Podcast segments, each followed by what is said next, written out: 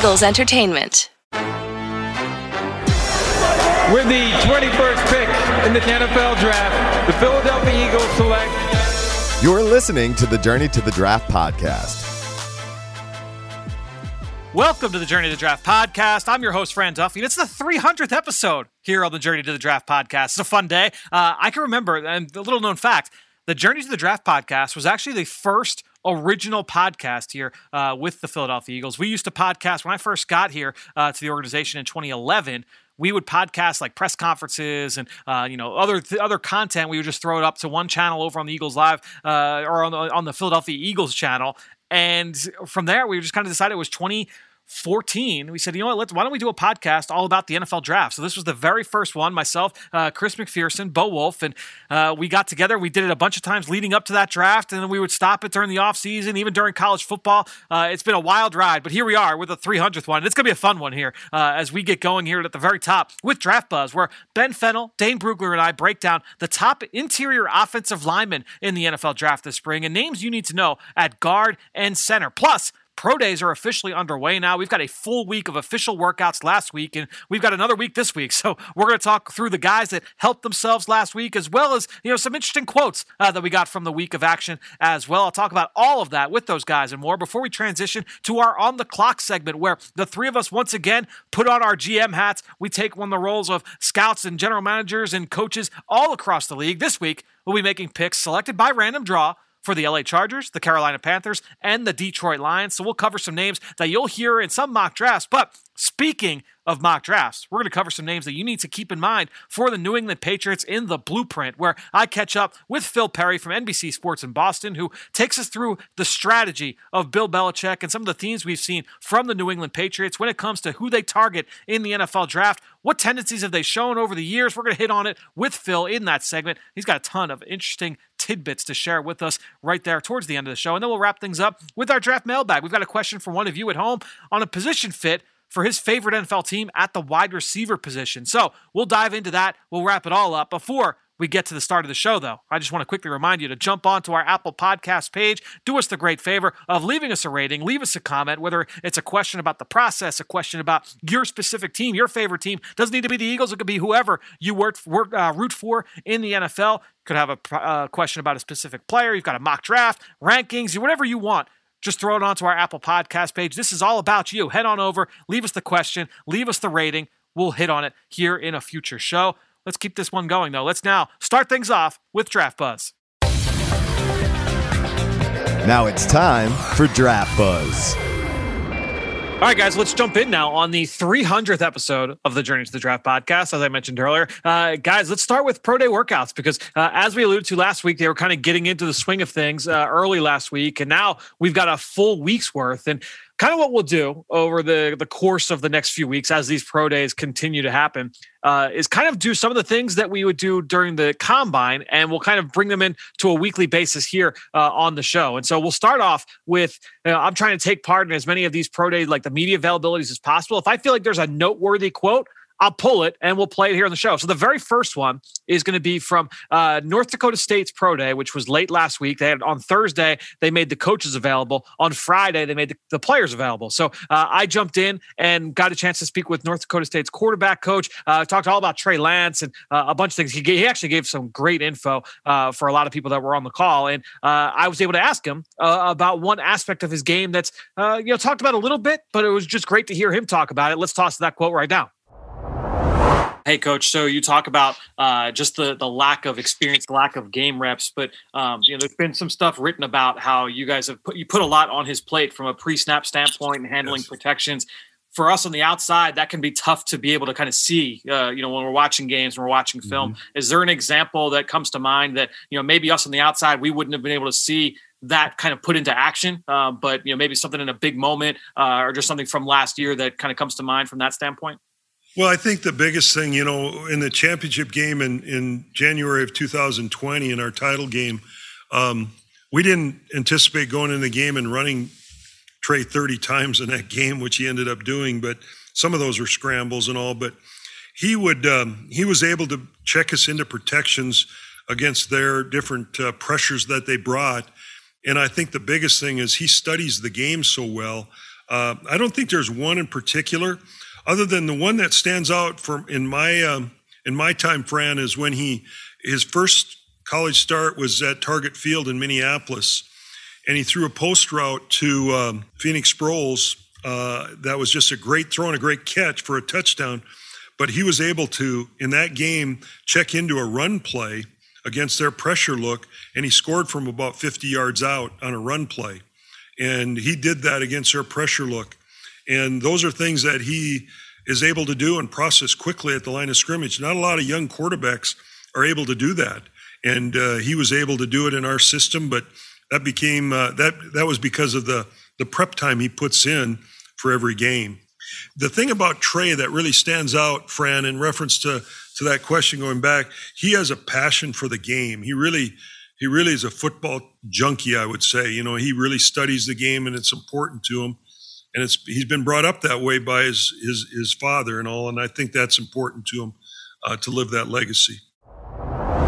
All right, guys. So obviously that quote all about Trey Lance's uh, responsibilities pre-snap. And Ben, I know this is something you and I, uh, you know, really value in terms of you know looking at quarterback prospects and what they were thrown at mentally. We don't always know that on the outside, but with Trey, that's been talked about. It was just good to be able to get kind of an example uh, of that. And I'll try and share the video of that play uh, over on my Twitter page uh, at Eagles XOs. But what's your takeaway? Just kind of coming out of that quote and hearing him uh, talk about Trey Lance well, just hearing the kind of uh, enthusiasm in his voice for his player and some of those, you know, uh, quick trigger words, passion, football junkie, student of the game, all those things you absolutely want from your CEO, quarterback, potential top 10 pick.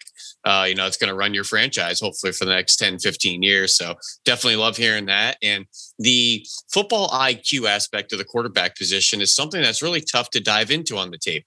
You don't know who's setting protections between him, the center, the O line, the backs you don't know what he's doing on a week to week basis as far as game planning and having input into the offense or even from a drive to drive input in the offense. That's some of the things you figure out through the interviews, through talking to the coaches, through getting them on the whiteboards through some of these in-person visits or now virtual visits, but trying to figure out just their football makeup and, you know, just hearing some of these words, uh, you know, the passion, the junkie stuff from his quarterback coach. That's what you want to hear. And what I loved about that too, Ben, I know you remember this, was that Carson Wentz had a play very similar to that when he was coming out of North Dakota State, where uh, I believe it was a game against Weber State where they showed a pressure pre-snap. He changed out of it, changed to a quarterback run. He took off uh, for a touchdown. So the symmetry there with Trey Lance uh, making that similar kind of and play. Fran, both plays, both plays, third and five, right? Both plays check the QB power. Yeah, that's awesome. That was, uh, that was I thought that was kind of fun symmetry there. Uh, Dane, uh, just coming out of that pro day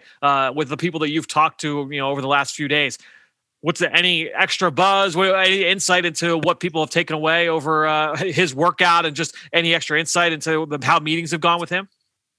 Yeah, I think most of the buzz has mirrored uh, probably what we saw with our own eyes. You know, yeah. he drove the ball well, uh, pretty good placement. There's some some throws he would have liked to have back. Uh, just a solid showing.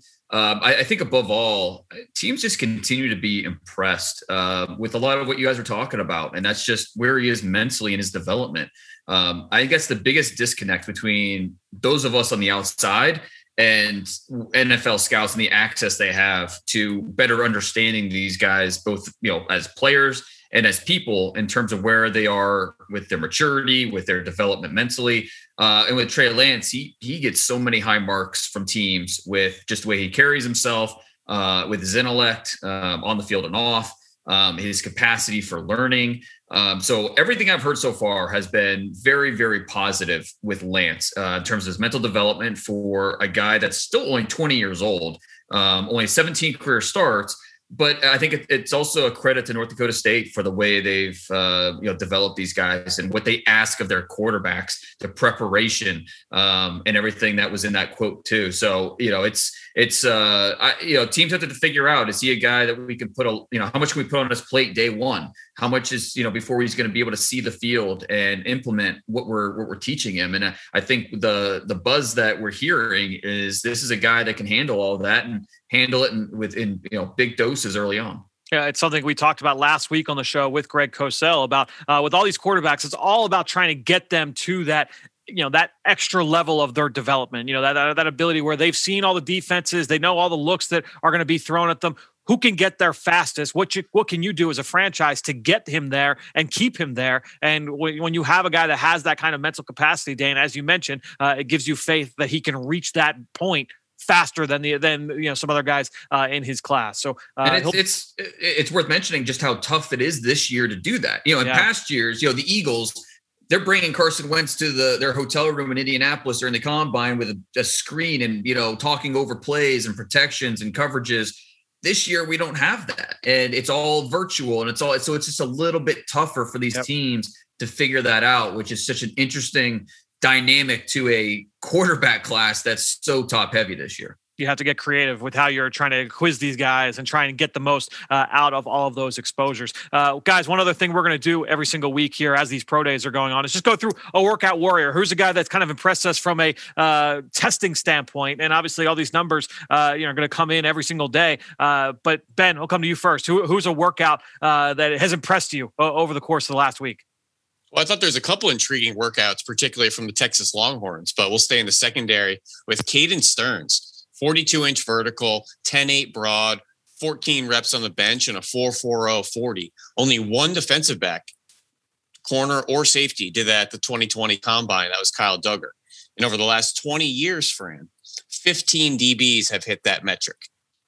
14 of those have been drafted and a lot of who's who names and Byron Jones and Eric Berry, Juan Thornhill, Obi Melifonwu, Darius Butler, Marcus Williams, a lot of first and second round picks right there. The average draft spot of those 14 is 90th, right in the end of that third round right there, which I could see Caden Sterns kind of floating around that 100th spot in the draft, maybe being an early uh, day three pick. Yeah, and uh, what's funny about that, Dane, is that you know watching him this year, watching him even last year, I didn't see a guy that was like, oh man, like the athleticism really pops through. That's how he first popped on my radar in 18 uh, as a true freshman. You know, Huge making plays outside yep. the numbers, and I was like, wow, like this guy's got outstanding range and movement skills. You didn't quite always see that. No, he was banged up as a sophomore, and then he's coming back from that this past year. But good to see him work out that way, nonetheless the athleticism's there. Uh, yep. That's I don't think that's the question. The question is, is he going to be able to play with that type of play speed? Because yeah, you watch him the last two years, he was banged up a little bit, but he also played conservative. It's like he mm, yep. took the the foot off the gas after that big time freshman year and just coasted. And you know, he didn't make as many plays.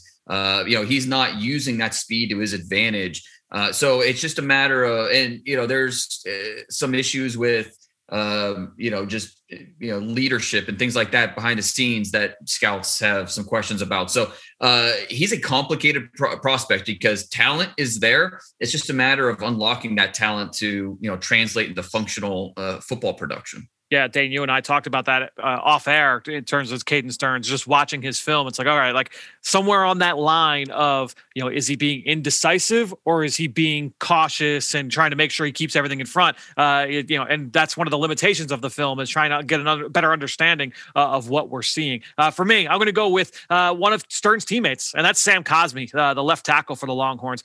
Dane, you posted the full workout over on your Twitter page at DP Brugler, but I retweeted just take a look at just kind of give context to these numbers, only six tackles drafted in the last decade have posted a better 40 time of 485. Only three have posted a better short shuttle, which a lot of people will point to as a key drill for offensive linemen with a 439, just a ridiculous number. Only six tackles drafted had a better broad jump. Only 18 had a better three cone. And that's over the last decade all offensive tackles drafted uh, in that span. So uh, just an outstanding across the boards workout there uh, for Sam Cosmi. Arm length wasn't quite uh, what he would have been hoping for. I think he came in 33 flat, if I remember right. But uh, outside of that, I mean, you couldn't ask for a better, uh, you know, in terms of how he did from a testing standpoint.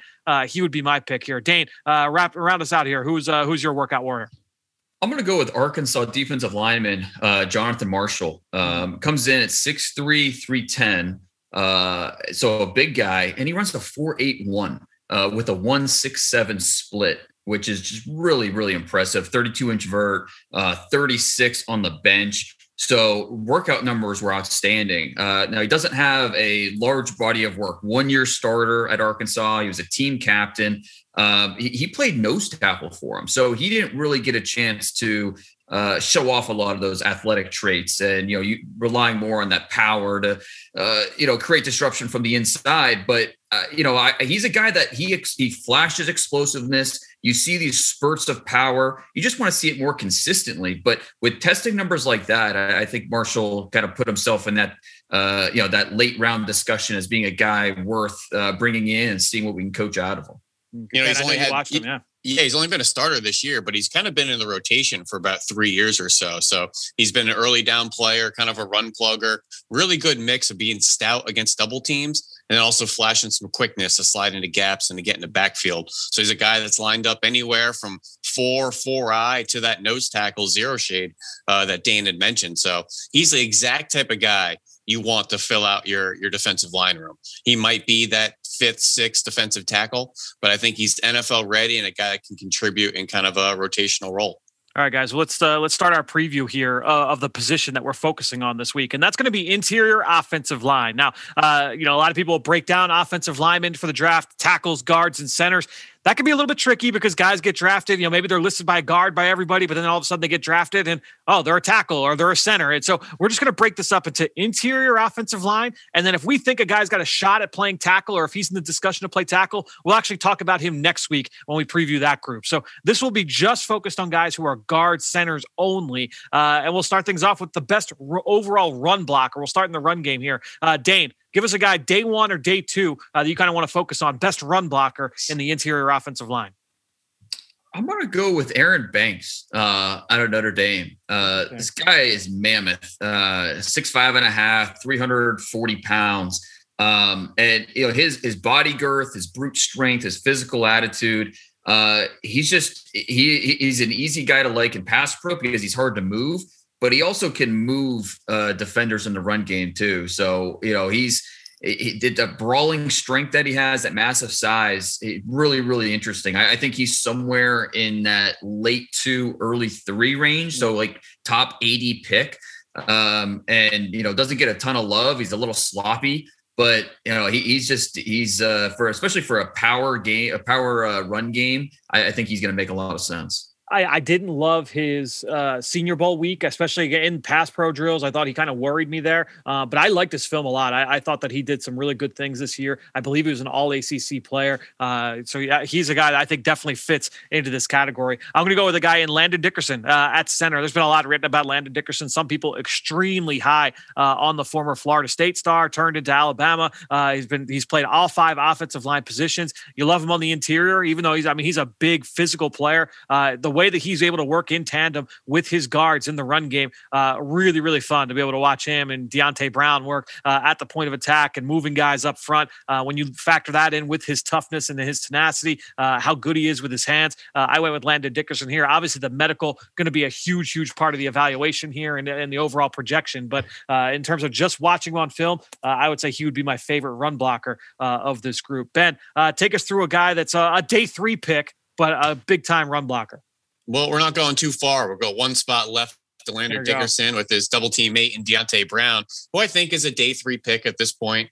Excellent run blocker, powerful people mover, drive blocks. He's good on the backside. Those double teams with either Leatherwood or Dickerson to either side of him, excellent. He's that control, steer, torque type of guy he just is going to have some issues in space. He's going to have some issues in pass pro. He's not going to be a fit for every scheme. He has some poor lateral quickness, doesn't recover that well, a little heavy legged, obviously, at nearly 370 pounds. So there's some pros and cons to his game. But when you need a yard on third and one, Fran, we know whose butt we're running right behind. That's right, no question. So uh, let's go to the next category here: best pass protector. So we'll go with guys uh, that best impact the pass game. I'll start us off with a guy on day one or day two. I'm going to go with Oklahoma center Creed Humphrey, who also, by the way, posted an outstanding workout uh, late last week at his pro day. And I would say, uh, guys, that wasn't necessarily expected. I don't think a lot of people expected him to be an outstanding athlete the way that he tested, and, and he far surpassed a lot of people's expectations. But uh, just looking at Creed Humphrey, not only is he just rock solid in, in pass pro, and you could check the boxes in terms of his foot quickness and hand placement and things like that, but with what he does in terms of setting protections for Oklahoma, he's done it for the past three years as a starter. Uh, he got high grades in that regard when he was a senior laden offensive line. I remember talking with a bunch of his teammates as they were coming out and asking, "Hey, what's what's the deal with this freshman uh, that was starting at the pivot for you guys?" And all of them were just raving about his in- intelligence and able, ability to read defenses and uh, keep the quarterback upright, um, you know, pre-snap with what he was able to do. And so I think when you factor that in along with the physical ability, Uh, I'm going to go with Creed Humphrey, who is maybe one of the easier projections in this class as one of the top centers uh, in this group. Uh, guy, uh, day, uh, actually, no, I'll go Ben. Ben, give us another one here. Great, great pass protector. Day one, day two in this draft. This one might surprise you guys, but I'm going to go with Trey Smith out of Tennessee. Ooh. I just think he has the adequate height, length, weight, reach, hand size, excellent strong base first power rushes, very strong, heavy hands to kind of jolt defensive linemen and edge rushers, very clean pass sets. His pass pro is wildly more consistent than his run blocking. Now that run blocking you watch, you just want more. You want more movement. You want more nasty. You want more consistency he'll show you some wow and then kind of leave you wanting more for three, four plays in a row. But his pass pro is very consistent, whether at left tackle or left guard. He's played both spots and he's even played some tackle down at the Senior Bowl and looked more than fine uh, out on the edge there. If a team does want to put him out there in a pinch or maybe do, uh, you know, does view him as a tackle, but hmm. he's a guy that I think's gone a little bit under the radar as far as projecting and figuring out where his draft stock lies. I, think it's a matter of figuring out, or you know, the 2019 and 2020 film definitely looked a little bit different. But at the end of the day, the guy's tough to get around. You know, you mentioned with his body type, uh, you know, the guy's just tough to be able to work around. I mean, Fran, the Senior Bowl measuring 6'5", 330, 83 inch wingspan. His arms are over 33 inches. His hands are 10 inches. I mean, he's just a massive, you know, uh, you know, specimen to play or guard or tackle for you. He's an ideal height, weight, length, everything you need there. No question. his senior tape was just so disappointing. But to you know to what you guys are saying, he's going to get drafted somewhere in the top 100 because you're going to bet on those traits and you know see see what you can make out of him. So yeah, he's just such a unique player. But like disappointing, wanting more, kind of uninspiring. All those words are swir- swirling around his 2020 tape uh, that make it a little disappointed that he decided to go back for that senior campaign. He obviously could have come out, was surrounded by tons of young players on that Tennessee offense. Just kind of a peculiar season. Yeah. Uh, Dane, let's come to you now. Day three guy, great pass protector. All right, so this falls under the category of the, the tackle guard because uh, he played tackle this past year, but his background is at guard, and I think that's no doubt what he's going to be at the next level. And that's Royce Newman out of Ole Miss. Yep. Um, you know, he's got 32 inch arms. Uh, you know, I think you know he he was okay at right tackle, but I think his future is absolutely inside at guard. Uh, you know, really like his. He's he's quick in his initial setup. Uh, he's very efficient with his steps. He's got tight hands. He doesn't overextend himself. Uh, he's not the type of guy that's going to win with just overwhelming play strength or physicality. But he's quick, efficient. He executes. He keeps his blocks centered, um, and it gives you that versatility. He he played at left guard, right guard, center. Um, I, I, think he's got four position versatility um, as a, as a lineman, but he's going to be best at, at, guard, and I think he's a a really solid day three uh, pickup, uh, especially what he does in pass protection. Yeah, I love, and with that 32 and a quarter inch arms, like you said, I mean, I would say most teams are going to keep him more on the interior uh, moving forward to the NFL. Let's go to best technician. Uh, ben, I'll come to you. Best technician, interior offensive line, day one or day two in this draft. All right. In full disclosure, I want to go Creed Humphrey again here, but we've already touched on him. So I'm actually going to go with Josh Myers from Ohio State, one of the rare redshirt sophomore offensive linemen in yeah. this class. And the reason I think he's the best technician is because I don't think he has elite athleticism. I don't think he has elite strength.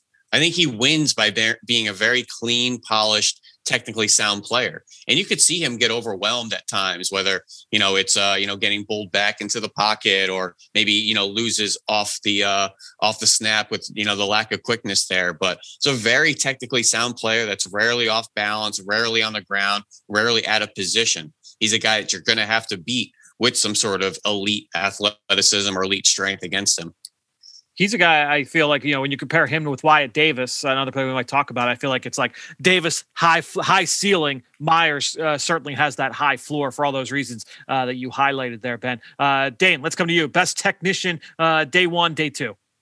So I was going to go Creed Humphrey too, but since Ben didn't, uh, I guess that means I can't either. Uh, so I'm going to go with Drake Jackson out of Kentucky. Yep. Um, you know, he's a guy that doesn't have much position flex. He is a center only. He, you know, lineman with length, with power, might give him a little bit of trouble.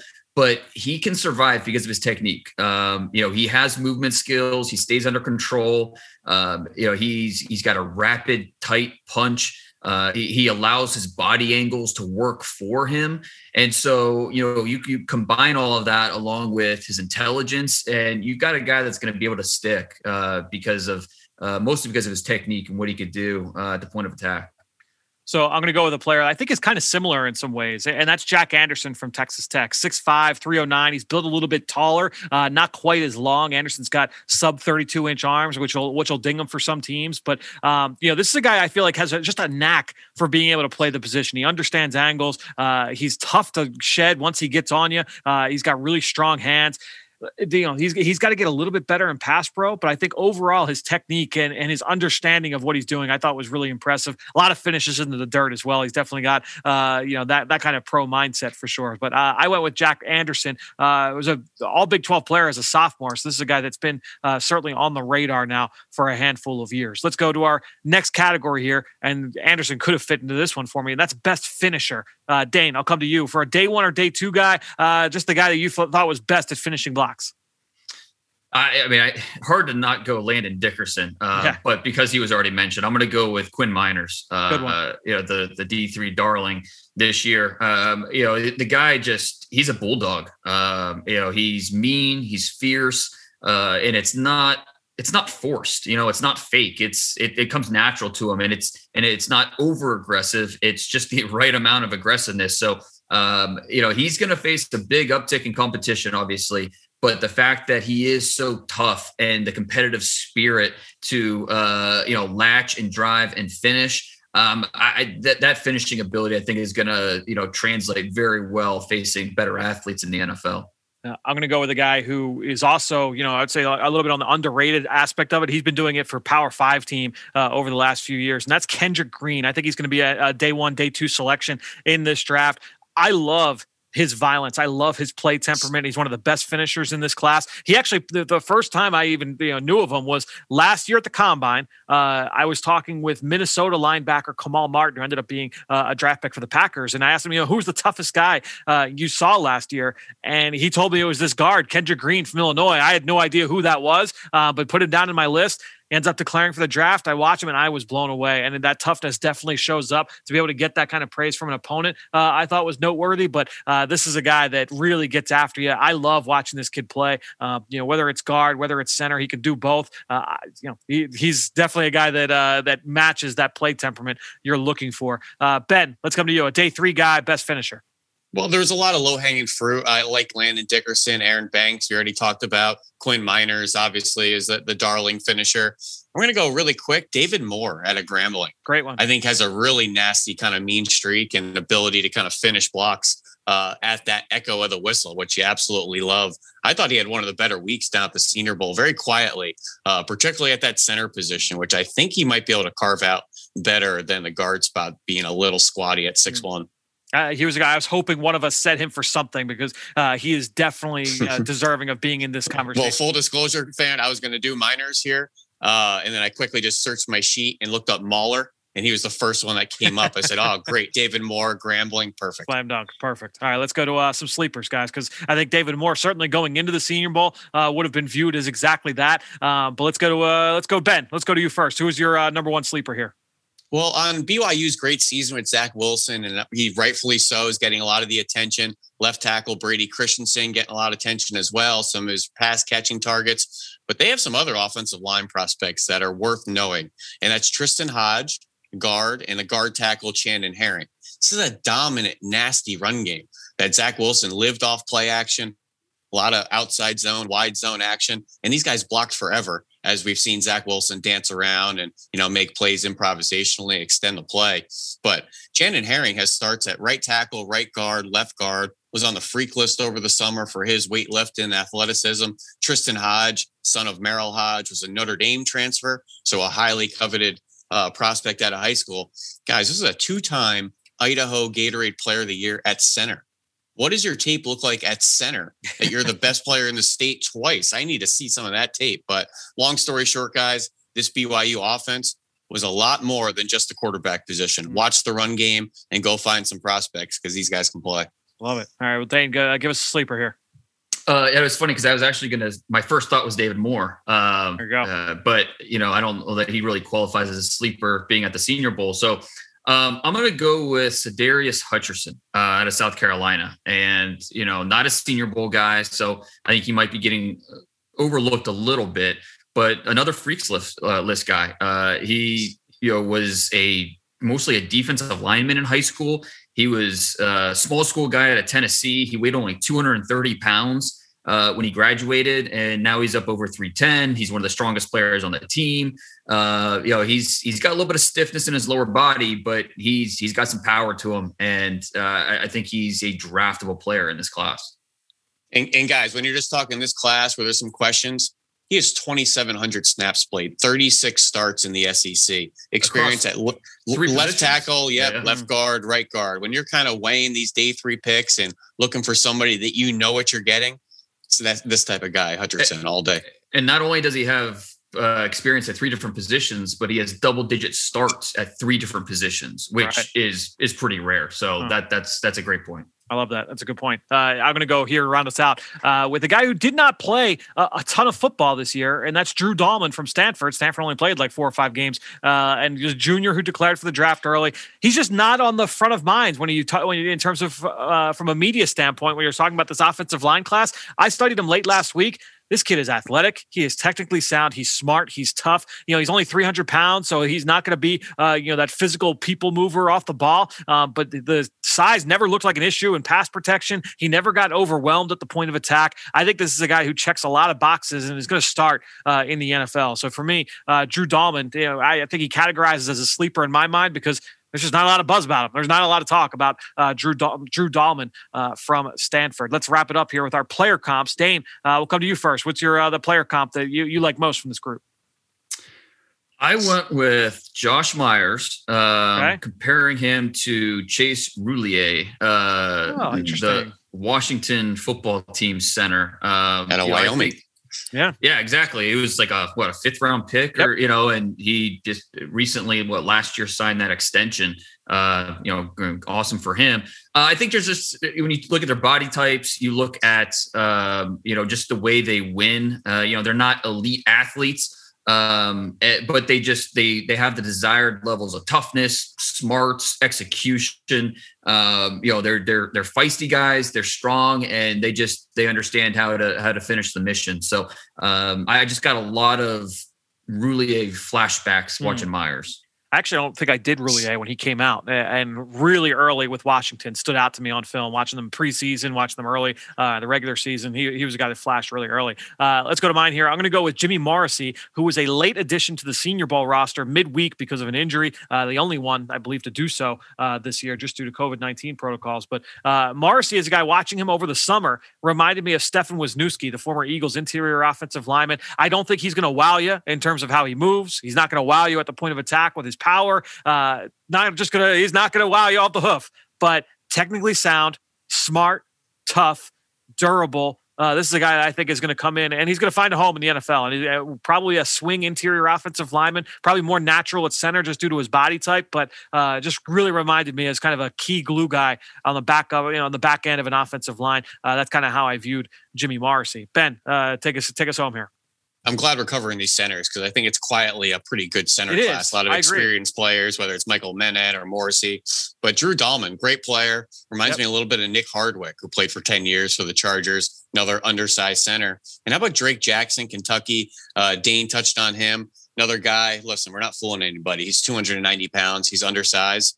But I think guys like, you know, Hardwick and Ryan Kalil and my guy, Jason Kelce, who I think is very similar to a Drake Jackson there's a place for these guys in the NFL in the right scheme. There's good usage, whether it's getting up to the second level, reach blocks, getting out in the perimeter in the screen game. Drew Dalman, Drake Jackson. There is a place from the NFL despite being sub 300. I mean, I think Austin Blythe weighed as much as I do now, like at his combine when he came out. I don't know if it says more about Blythe or it says less about me, but uh, I think when you look at it, you know, guys at his size, I mean, those guys can can you know last in the NFL in the interior. They could find a way as long as uh, you're able to check enough boxes uh, across the board. Blythe and the, the experience, the FBI yeah. stuff, that center position. Yeah, no there's question. there's other things that go into it besides just you know being a people mover. That's right. So, uh, all right, guys. So we've talked about a bunch of players here with the interior offensive line. Let's now transition to a lot of listeners' favorite segment. Uh, over the course of two episodes a week, a lot of people are pounding the table for wanting more on the clock. On the clock. All right, you guys know the drill now at this point where we're going to go on the clock, three different teams. And I've plugged in the randomizer. We've we've got three randoms again, uh, three positions, three parts of the draft. We're going to start off with Dane, who is going to play the role of Tom Telesco of the LA Chargers.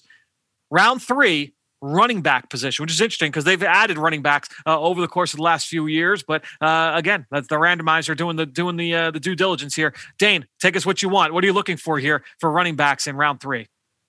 Okay, well, we're the Chargers. We've got our, our, quarterback in place. So the priority is to help the quarterback. Um, we need to make some upgrades on the offensive line.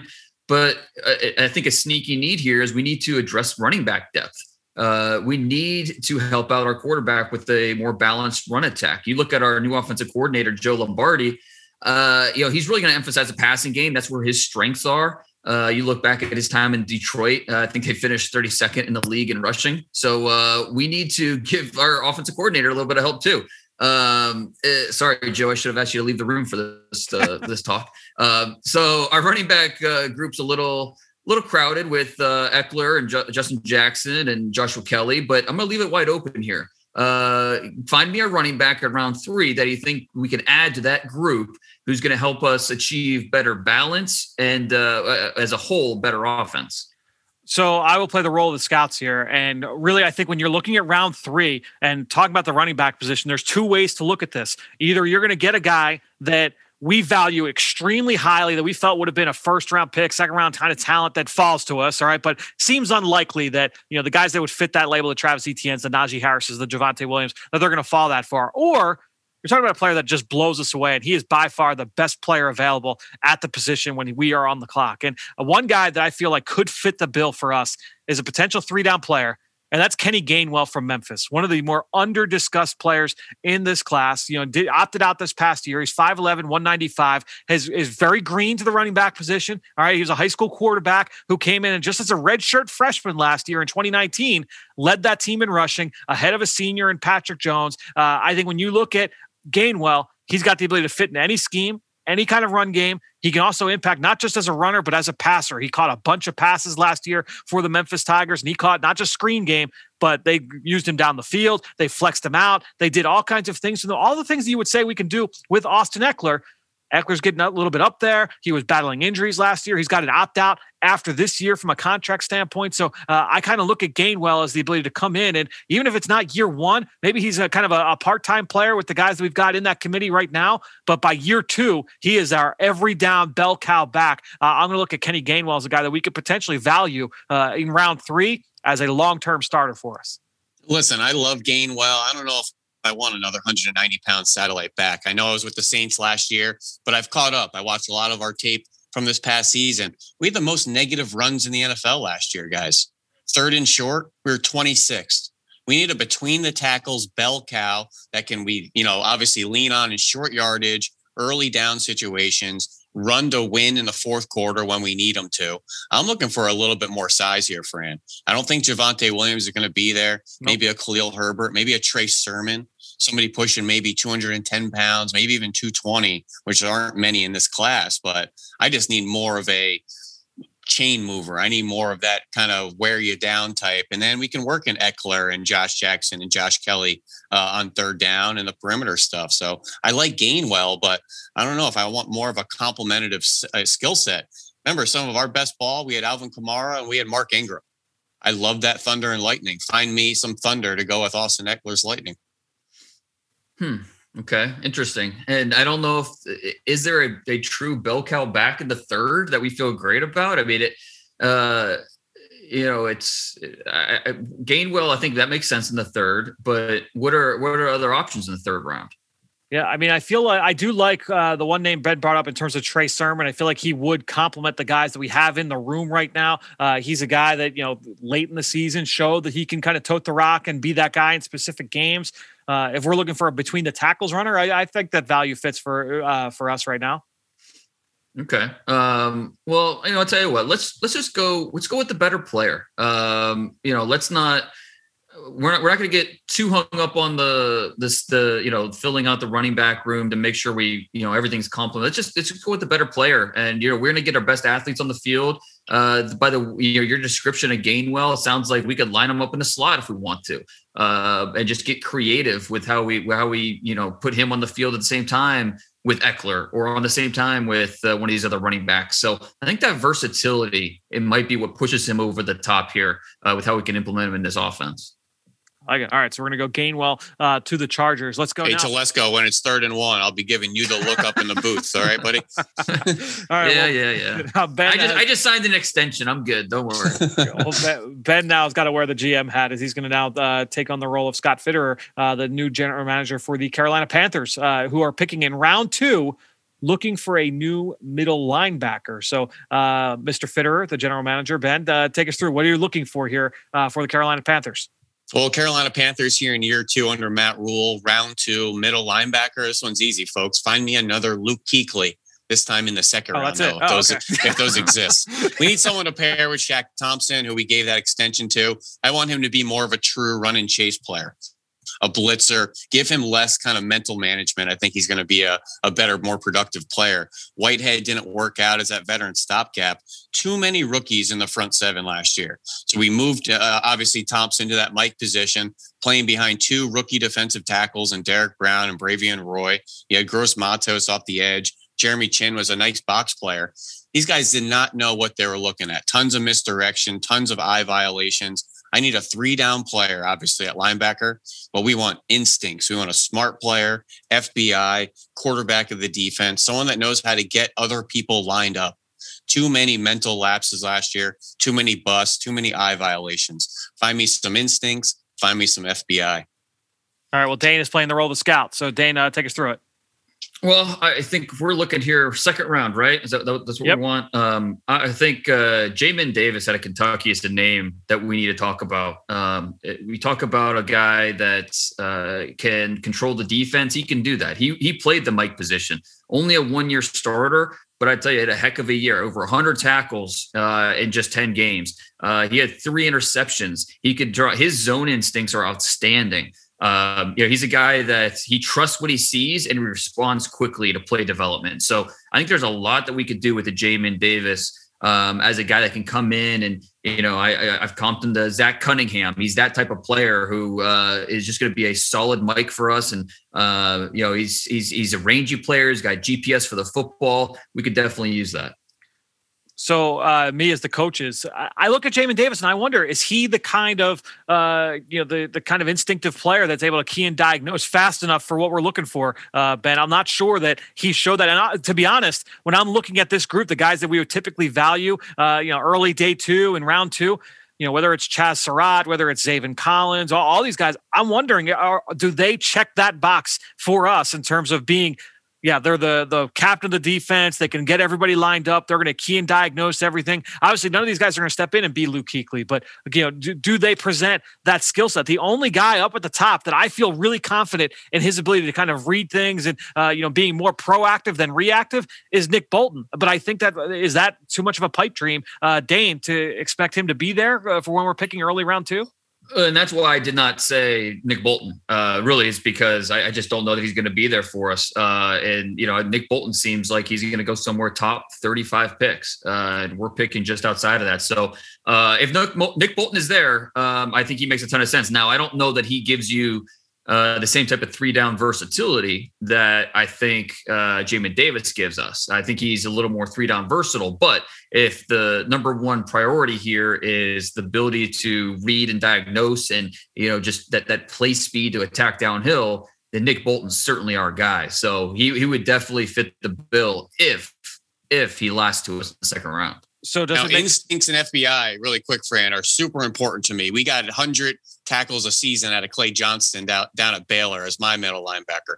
We don't need this most explosive player. We need a smart, instinctive player. Yeah. So Nick Bolton, Jamin Davis. I'm going to throw Chazz Surratt kind of into the mix here. I got a couple uh, notes from buddies. I think he's one of the smartest players uh, in this defensive class. So just want to know intelligence wise, getting lined up wise, where do you differentiate these three? Yeah, I think that to me, when I watch them, I think that Bolton checks that box more than Surratt does, more than Jamie Davis does. That's just the way that I see it. Uh, you know, watching them off film, and I guess really this comes down to, and this is why the positional value is so interesting, guys. You know, all the linebackers, me as the coaching staff, that I bring to you and say, yeah, these are the tough, instinctive guys they're all the ones that you say, oh, we can get that guy in you know late day three. You guys all like the height, weight, speed guys, and they're the ones that are going early. And I think that's why we see so many linebackers go. You know, you know, day three of the draft. Micah Kiser gets drafted uh, in the sixth round out of Virginia and ends up being a multi-year starter for the LA Rams. And I, I that's kind of I think where uh, you know the, that line in the sand that teams have to decide where they're going to fall. Yeah, that makes sense because yeah, Nick Bolton uh, and every, er, talking to coaches there at, the school, they they rave about his character. So it's not just the intelligence on the field, but off the field. Um, and obviously, we know how much of an impact uh, you know Luke Kuechly made off the field uh, in terms of preparation and what to look for and helping the young guys. Nick Bolton, I think, can give us a little bit of that as well. We okay with trading up for him? Hey, I think sure. as long as it's in maybe the the 10 pick range, if we got to go get him, if he's sitting there in early day two, we might be that one to go up to 33 and go get that guy. But I'm going to go with Nick Bolton. I like his experience in the SEC a little bit more than Jamin Davis, even Chazz Surratt coming over from that offensive side. Still, you know, a little bit raw with some instinctual stuff. But Nick Bolton, I think, is you know, the type of player we want in the middle, the obviously instincts, the playmaking ability, a guy that I don't think has to come off the field, which uh, really excites me. I like it. So uh, let's go to our third one here. And I will be playing the role of Brad Holmes, the new general manager for the Detroit Lions. And it is round two, once again, looking at slot receiver, and I'm just going to kind of lay out what I'm thinking here, guys, because uh, pretty much our entire wide receiver room are free agents. We did not franchise tag uh, Kenny Golladay. We got a bunch of guys leaving this room, and so uh, the and the vets that we do have coming back, they're either new or they're outside. They're uh, they're young guys. So uh, this has got to be someone that is probably ready to play. We want we don't want a project. We want someone who's ready to step in uh, and be a contributor year one. Um, and look, I worked with Les Snead out in the, with the Rams for 17 years, from 03 to 2020, and we believed with the Rams in picking players that we are in lockstep with our coaches. So this is a player that has got to fit our identity as an offense. I look at our head coach, Dan Campbell. I look at our offensive coordinator, Anthony Lynn. I look at our assistant head coach, Deuce Staley. All three guys not just played in the league, but they were tough physical players. You know, Coach Campbell talked about it at his press conference. Uh, this is a guy that we, we want toughness. We want guys that are going to bite kneecaps off, gentlemen. So give us a tough guy who's ready to play right away. And uh, guess what? The other thing we learned with the Rams, if a guy doesn't test well, that didn't necessarily scare us. We we, we picked some good players uh, that maybe fell a little bit later in drafts, uh, you know, because they didn't test well. That won't scare me. So if a guy doesn't, you know, doesn't necessarily light up the track during his pro day, that won't scare me from taking him here in round two. Well, I think there should be a lot of players available early round two here, and we should have our pick of the litter out of a several of these slot receivers, uh, pending who falls out of the late round one. But Rondale Moore, Elijah Moore, Amon-Ra St. Brown, Kadarius Toney, there's no way all these guys are going in the top 35. Someone's going to be sitting there for us. And I think any of these guys would be a great implementation into our offense uh, based on kind of what we want out of that slot position, out of the toughness, out of just the quick, easy offense for Jared Goff and maybe somebody that's an extension of the run game. We were 25th last year in drop passes. We're going to need a quarterback's best friend and move the chain. So these four right here, I think, check a lot of those boxes for easy offense to get that ball out of Goff's hands? Uh, the the name that immediately popped to mind uh, for for us coaches was Amari Rodgers. Uh, yep. When you talk about toughness at the position, this guy, uh, I mean, he eats kneecaps for breakfast. There, there's no question about it. And so that's that's the type of guy we want, a guy that plays with a rumble pack on uh, when you watch him on film. Uh, but let me throw out another name out there, Rashod Bateman. Uh, you know, we talk about slot receivers. Well, Rashod Bateman, you know, the tape I saw, he lined up in the slot. Uh, he looked like he lined up everywhere on, on that uh, in that offense. And so uh, we want a guy that's going to contribute early. Uh, I think Rashod Bateman's one of the more pro-ready uh, wide receivers in this class. a guy that can move the chains for us. So I think he needs to be in the conversation as well. So the really the, the names that stand out to me in terms of what I'm kind of thinking of, number one would be Amari Rodgers. That was a name that uh, that first kind of came to mind. I feel like he fits that toughness profile that we're looking for. But Amon-Ra St. Brown, also catches my eye in terms of you know what we're looking for the toughness factor. Uh, I know we've seen him blocking DBs and you know steering them off the off the screen, uh, you know, at the point of attack. So, know. Guys, debate these two players for me in terms of skill set and how we feel uh, they could fit into our new offense. Again, with uh, with Anthony Lynn, with Deuce Staley, with Dan Campbell. Uh, how do we feel that these two guys kind of uh, coexist together? What, what, do you think here, uh, Ben? I'll come to you first. Compare Amon-Ra St. Brown with Amari Rodgers. Well, I think St. Brown has a little bit more uh, positional versatility, more versatility in his alignments, and probably ability. I think he could win at all three levels and uh, is probably a, a, more dynamic athlete uh, at 6'1, 195. But you're not getting as true of a slot receiver as uh, Amari Rodgers was. Obviously, great hands, good yards after catch. He's a tough player in the run game. I don't think he's ever lined up outside the numbers out there. He's not really a vertical threat, much more of a segmented skill set. But if that's what we want, if this is the type of offense we're going to be now, RPO based, get the ball out, yards after catch, let the receivers do the dirty work. He's essentially a running back playing in the slot. And we've seen what guys, you know, can do, whether it's Randall Cobb or more recently a Deebo Samuel, what he can do for the offense right in that second round range, both those players. So uh, Amari Rodgers, I think in the second round is a little bit rich considering those other slot receivers on my board still. But I think that's right in the ballpark and kind of what we're looking for. How about that? Yeah, with, with, with, Amari, I mean, we, we know he's the the son of a coach, which obviously us coaches love. Uh, but you know, the, the the toughness question eh, or the the toughness aspect is really what kind of sets him apart. And even uh, uh with uh, Amon Amon-Ra St. Brown, who's also a very tough receiver. Um, you know, he's a guy that uh, is, you know, kind of like what Ben was saying, not going to give you as much downfield, uh, but he can catch it and go. He can create after the catch. I think gives us maybe a little, you know, more opportunities there when you talk about screens and sweeps and things like that.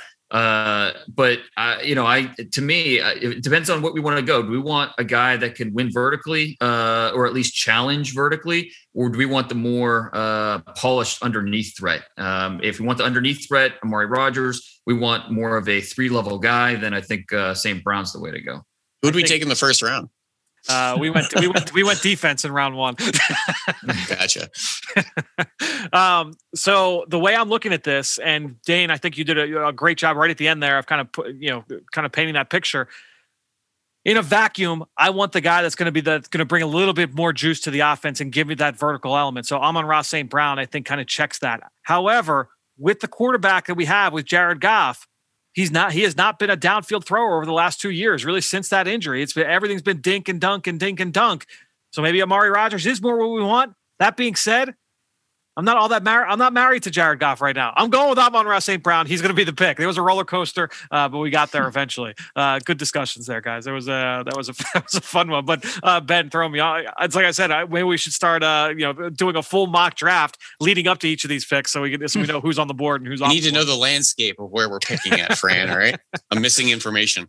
Well, guys, this was uh, this was fun as always. Let's uh, you know, let's dive, into another team. We've talked about three different teams here. Let's dive in now into the intentions of the New England Patriots and what they could do here when it comes to draft weekend. Uh, let's go now with the blueprint.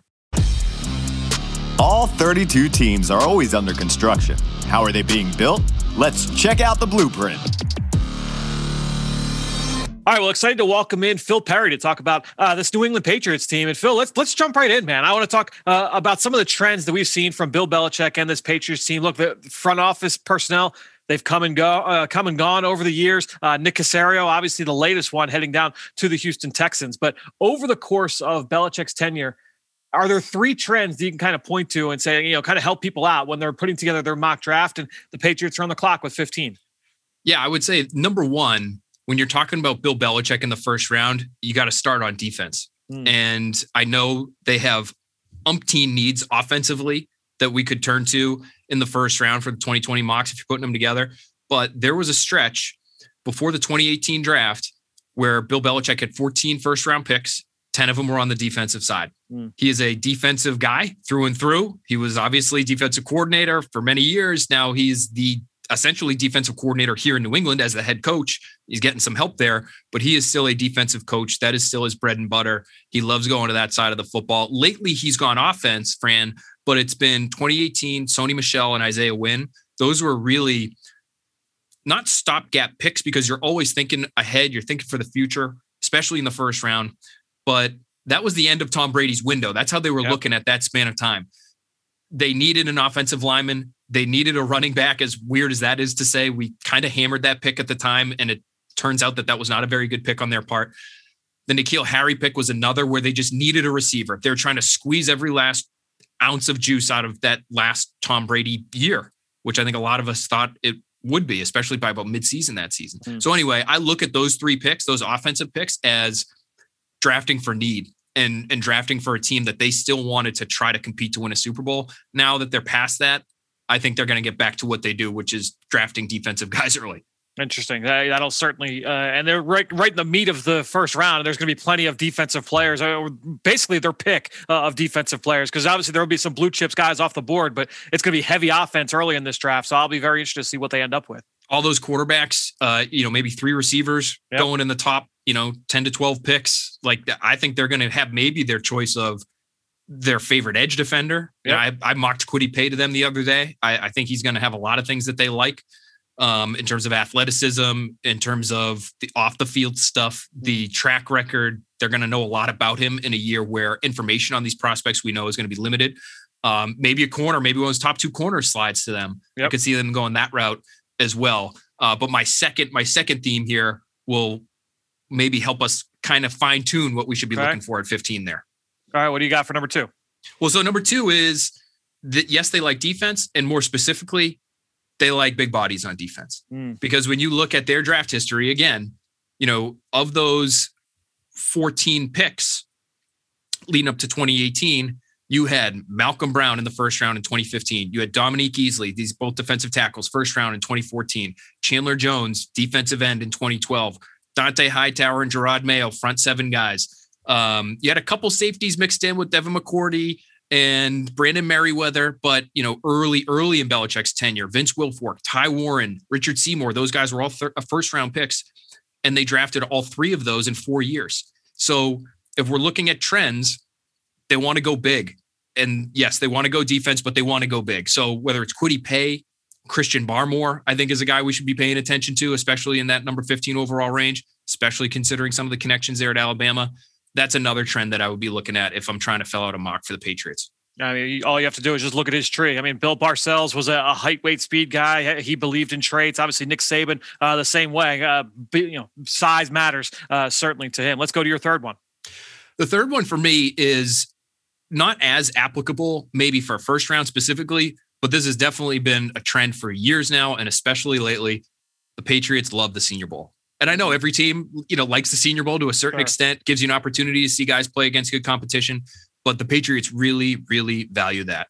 And they value it, especially with some of these smaller school guys who they finally get to see. And if you perform well, like Kyle Dugger did last year, then maybe you have a chance to get drafted pretty early by the Patriots. So you just look at their their um, draft choices in the last couple of years here whether it's Kyle Dugger in the second, Jamie Collins years ago in the second round, Derek Rivers, smaller school guy, yeah. Antonio Garcia, smaller school guy. All these guys went to the Senior Bowl, played well. You know, they still will will draft larger program players from the Senior Bowl as well. But even just like the bulk, Fran, of um, names that we could look to. Chase Winovich was originally supposed to be a Senior Bowl guy, didn't end up yeah. going, but you know, Jarrett Stidham is a Senior Bowl guy. Jake Bailey, the punter, is a Senior Bowl guy. Like the list is incredibly long in terms of those Senior Bowl players. They really like those guys. I love that. That's a that's a great nugget. Uh, and this is this next one is a, uh, a kind of low hanging fruit for a couple of these. But uh, I love asking what are some schools that uh, we feel that this team has a special connection to.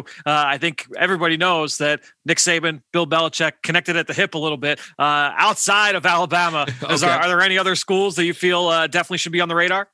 There are. I mean, you know, Kirby Smart is a guy he's been close with as well. So Georgia, you know, I mentioned that 2018 draft class, both those guys from Georgia. Um, that's a program. You know, really all of the the SEC schools are going to be where they're looking, just like a lot of teams. But Georgia, Alabama, put them at the top of the list. Yeah. Greg Schiano is another name that we should be keeping in mind.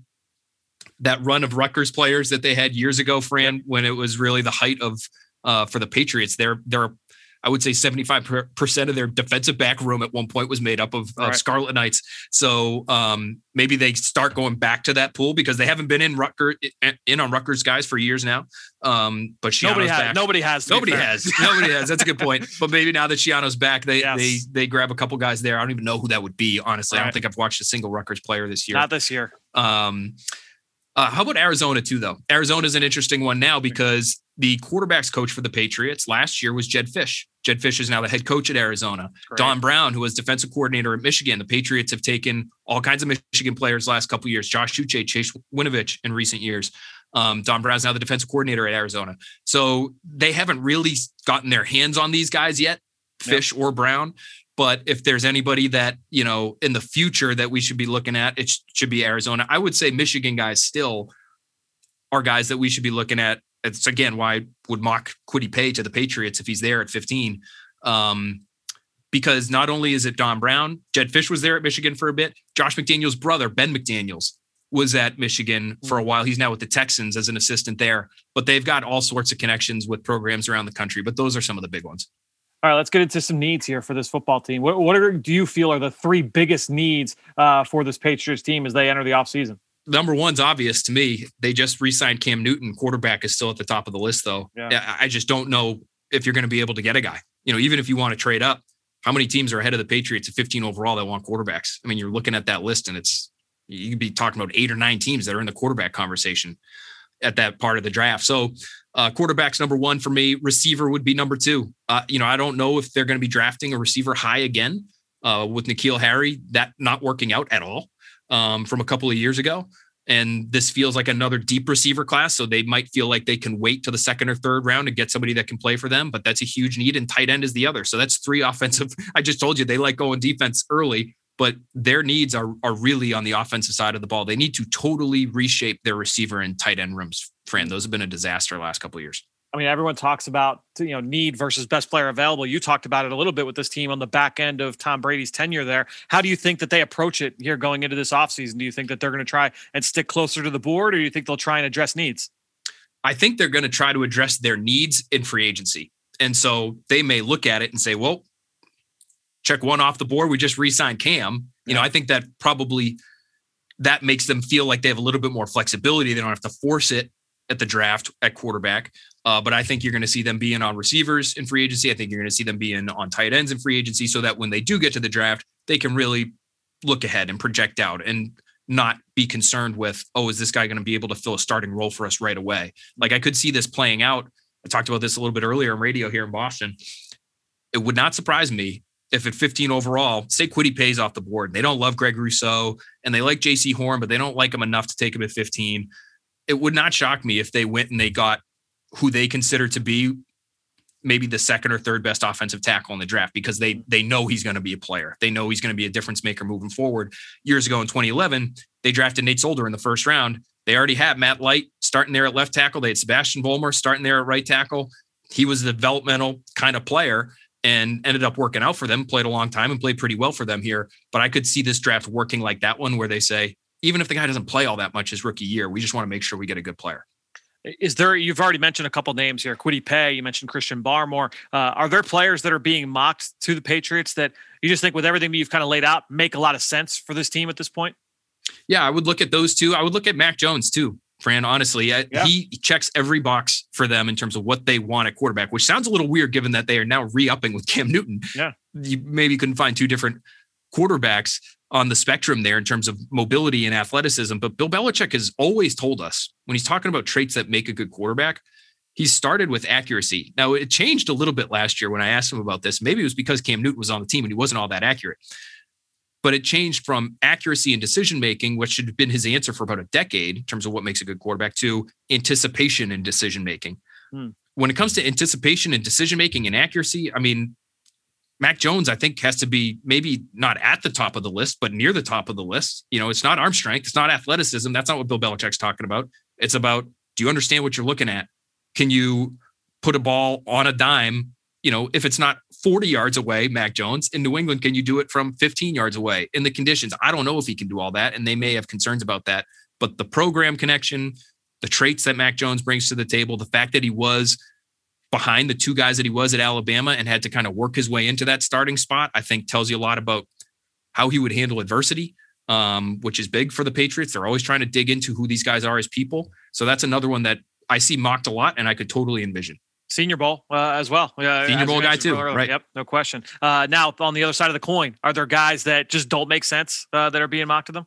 The one that I that I see sometimes get to 15, and I'm not sure because he's such a rare athlete that he will get this far, but I have seen it as Micah Parsons. Yeah, I get it on the field, Fran. He is versatile, can play inside, can play outside. He can do just about anything you want a linebacker to do. Uh, but what I understand about Micah Parsons is number one, he might not be your quarterback of the defense type of linebacker. He might not be that Mike who's calling out the plays and running things for you and directing traffic.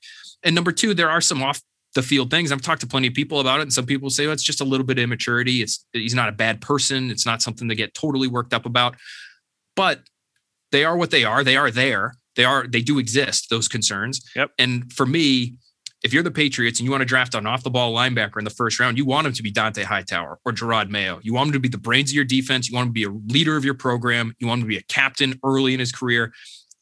I'm not sure that Micah Parsons is all those things. So it would be surprising to me, even if he fell to 15, it might be a good value.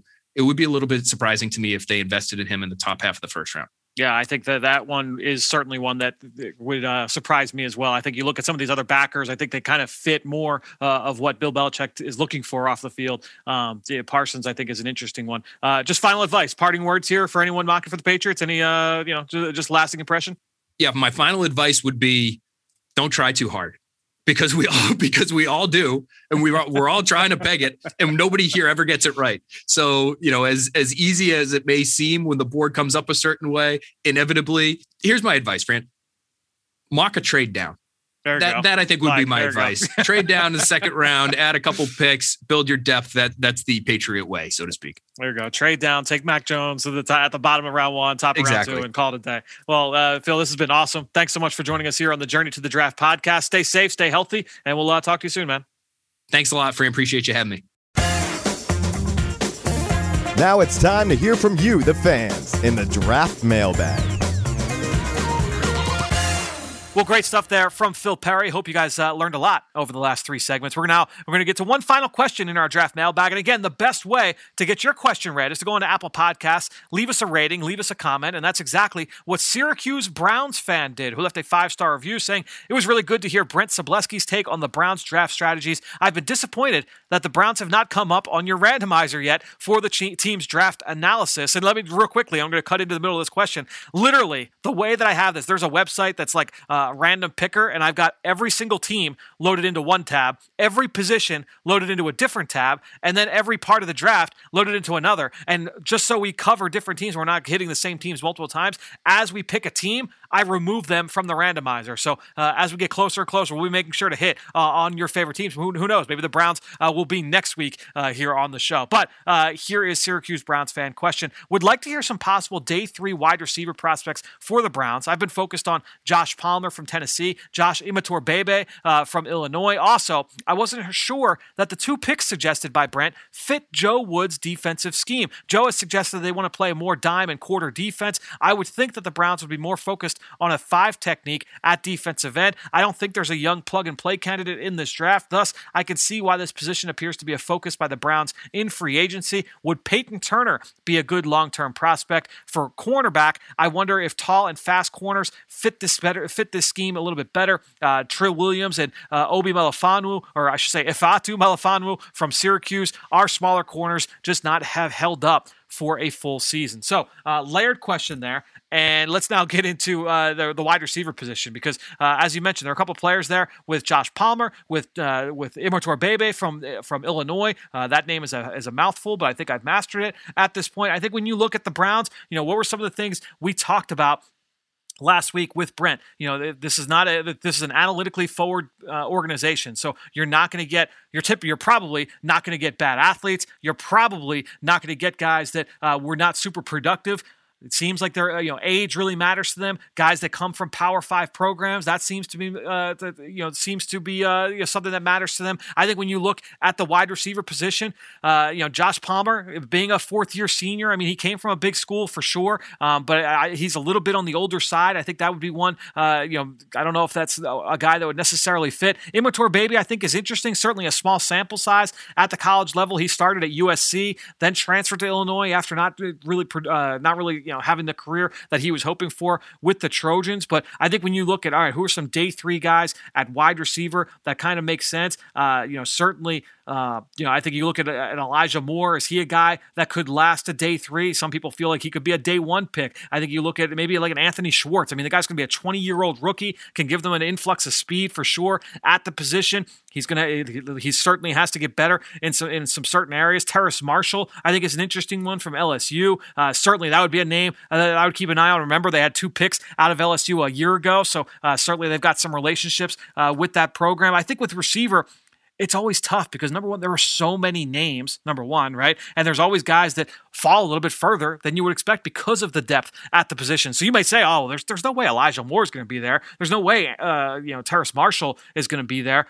But then it's day, it's the round four of the draft, and guess what? That's exactly what happened. And I think, look, when you look at the way Cleveland uh, approached the draft last year, a lot of those picks where guys, oh man, like I can't believe this guy was still there. I can't believe Jedrick Wills was there with the 11th pick. I can't believe they got Grant Delpit where they did in round two. Uh, uh, you know, you go down the list. A lot of the guys they picked, they just were the guys that fell to them. They went straight best player available at a lot of different positions. And I think when you look at receiver, it's more likely than not that that's the way that it could go for them. I think when you look at defensive end and a corner, uh, yeah, I think that size certainly can play, you know, can certainly play a part there. I do think if you're going to go sub package defense, uh, you're going to want guys that can get after the quarterback. And so, uh, you know, I don't know if that's a, just a pure five tech. I get what you're saying there with Peyton Turner, and I think he's got more juice than your typical five tech. I mean, he's got some position versatility. He's got some power to collapse the pocket it's it's really going to come down to what the coach is looking for. And, without being in that building, it's tough to be able to say, oh yeah, you know, they would definitely prefer uh, a smaller guy who can you know turn the corner as opposed to uh, a big powerful player uh, that can push the pocket.